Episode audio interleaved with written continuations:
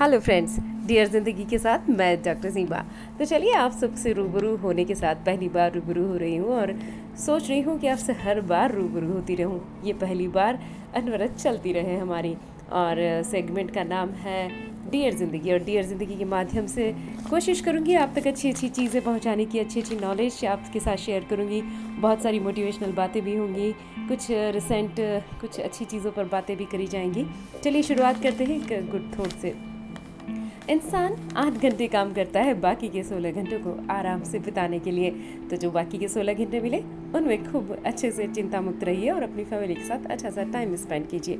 चलिए, इस वक्त पुरुषोत्तम मास चल रहा है, अधिक मास चल रहा है और इससे जुड़े पाँच सवाल जो हर मन में उठते हैं। आज उन पाँच सवालों के जवाब और आपकी उन पाँच जिज्ञासाओं को शांत करते हैं। पहले करते हैं और बारी बारी से उनके फिर जवाब। चलिए, पहले सुन लीजिए सवाल क्या है? ये हर तीन साल में क्यों आता है? दूसरा सवाल, इसे पुरुषोत्तम मास, मल मास या अधिक मास क्यों कहा जाता है?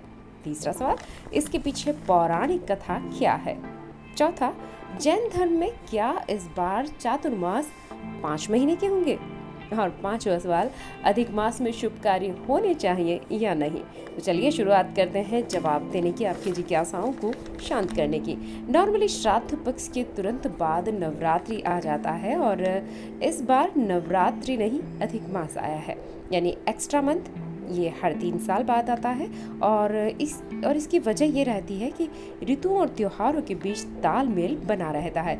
यानी जो त्योहार जिस ऋतु में आना चाहिए, उसमें रहता है। हमारी भारतीय शैली में वशिष्ठ सिद्धांत के अनुसार सूर्य वर्ष जो होता है तीन दिन और छः घंटे का होता है, और वहीं चंद्र वर्ष तीन सौ चौवन दिनों का होता है। यानी इन दोनों के बीच 11 दिन का अंतर होता है। इसी अंतर को पाटने के लिए हर वर्ष तीन वर्ष में एक अधिक मास आ जाता है। यानी हर तीन वर्ष में एक अधिक मास आता है। दूसरा सवाल है हमारा कि इसे पुरुषोत्तम मास, मलमास या अधिक मास क्यों कहते हैं? तो आपको बता दें कि तीन साल में एक बार आना ये भी ठीक है, लेकिन उसे मल मास इसलिए कहा जाता है क्योंकि इस इस मंथ में, इस महीने में भीतर और बाहें, शरीर के भीतर और बाहें दोनों की शुद्धि की जाती है। चाहे आध्यात्मिक तरीके से या अपने नियम नियमों को पालन करने के तरीके से तो इसीलिए इसे मल मास कहा जाता है और और साथ ही इसे पुरुषोत्तम मास इसलिए कहा जाता है, एक तो इसे सबसे उत्तम मास माना जाता है। इसके अलावा ये, इसके अधिपति स्वामी विष्णु है और उनका पर्याय नाम पुरुषोत्तम भी है। और एक अतिरिक्त मास है, इसलिए इसे अधिक मास भी कहा जाता है। अधिक मास बनाने के पीछे पौराणिक कथा वही हिरण्य कश्यप वाली है, जिसे वरदान प्राप्त था कि वो बारह महीने कोई उन्हें नहीं मार सकता वर्ष के, और इसके अलावा नर नारी, पशु घर के भीतर, घर के बाहर उन्हें कोई नहीं मार सकता, कोई उन्हें नुकसान नहीं पहुँचा सकता। इसका सॉल्यूशन भगवान ने यही ढूंढा कि बारह महीने के अलावा ये जो पुरुषोत्तम मास आता है उसको चुना और वो पहर चुना जब न उसे दिन कहा जा सकता है न रात। जैसे ये कहानी आप सबको पता है, वही कहानी इसके लिए प्रचलित है पौराणिक कथा के रूप में। और अब इस सवाल का जवाब कि जैन धर्म में इस बार क्या पाँच महीने का चातुर्मास है? सामान्य तौर पर चातुर्मास चार महीने का होता है, लेकिन इस बार आश्विन मास दो हैं। तो ये पाँच महीने का हो गया चातुर्मास और ये चार जुलाई से शुरू होकर उनतीस नवंबर तक चलने वाला है।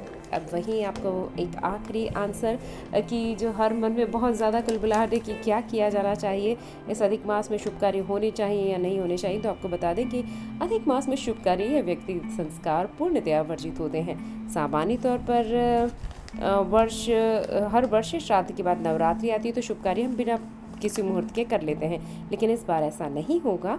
हम धर्म, दान, पुण्य, आध्यात्मिक, धार्मिक कार्य जितना चाहे कर सकते हैं। मगर पंच तत्वों से बने इस शरीर के भीतरी बाह्य शोधन के लिए ये महीना अति उत्तम होता है। तभी तो पुरुषोत्तम मास कहलाता है। तो चलिए इन सारी जानकारियों के साथ अपडेट ऐसे ही होते रहिए, हमारे साथ बने रहिए। वैसे ही कुछ अच्छी अच्छी जानकारी लेकर आएँगे आपके साथ। डियर ज़िंदगी में। और अब इजाज़त लेने की बारी है तो आपसे कह दें, हँसते मुस्कराते रहिए। और खुद, क्योंकि खुद को खुश रखना खुद की सबसे बड़ी ज़िम्मेदारी है तो इस ज़िम्मेदारी को निभाइए। और ऐसे सभी जानकारियों के लिए डियर ज़िंदगी को ऐसे ही ट्यून करते रहिए। और फॉलो करते रहिए हमें। तो बस, आपके साथ यहीं आते रहेंगे। फ़िलहाल बाय बाय टेक केयर कहते हैं। और लेते हैं आपसे इजाज़त। डॉक्टर सीमा सी सुन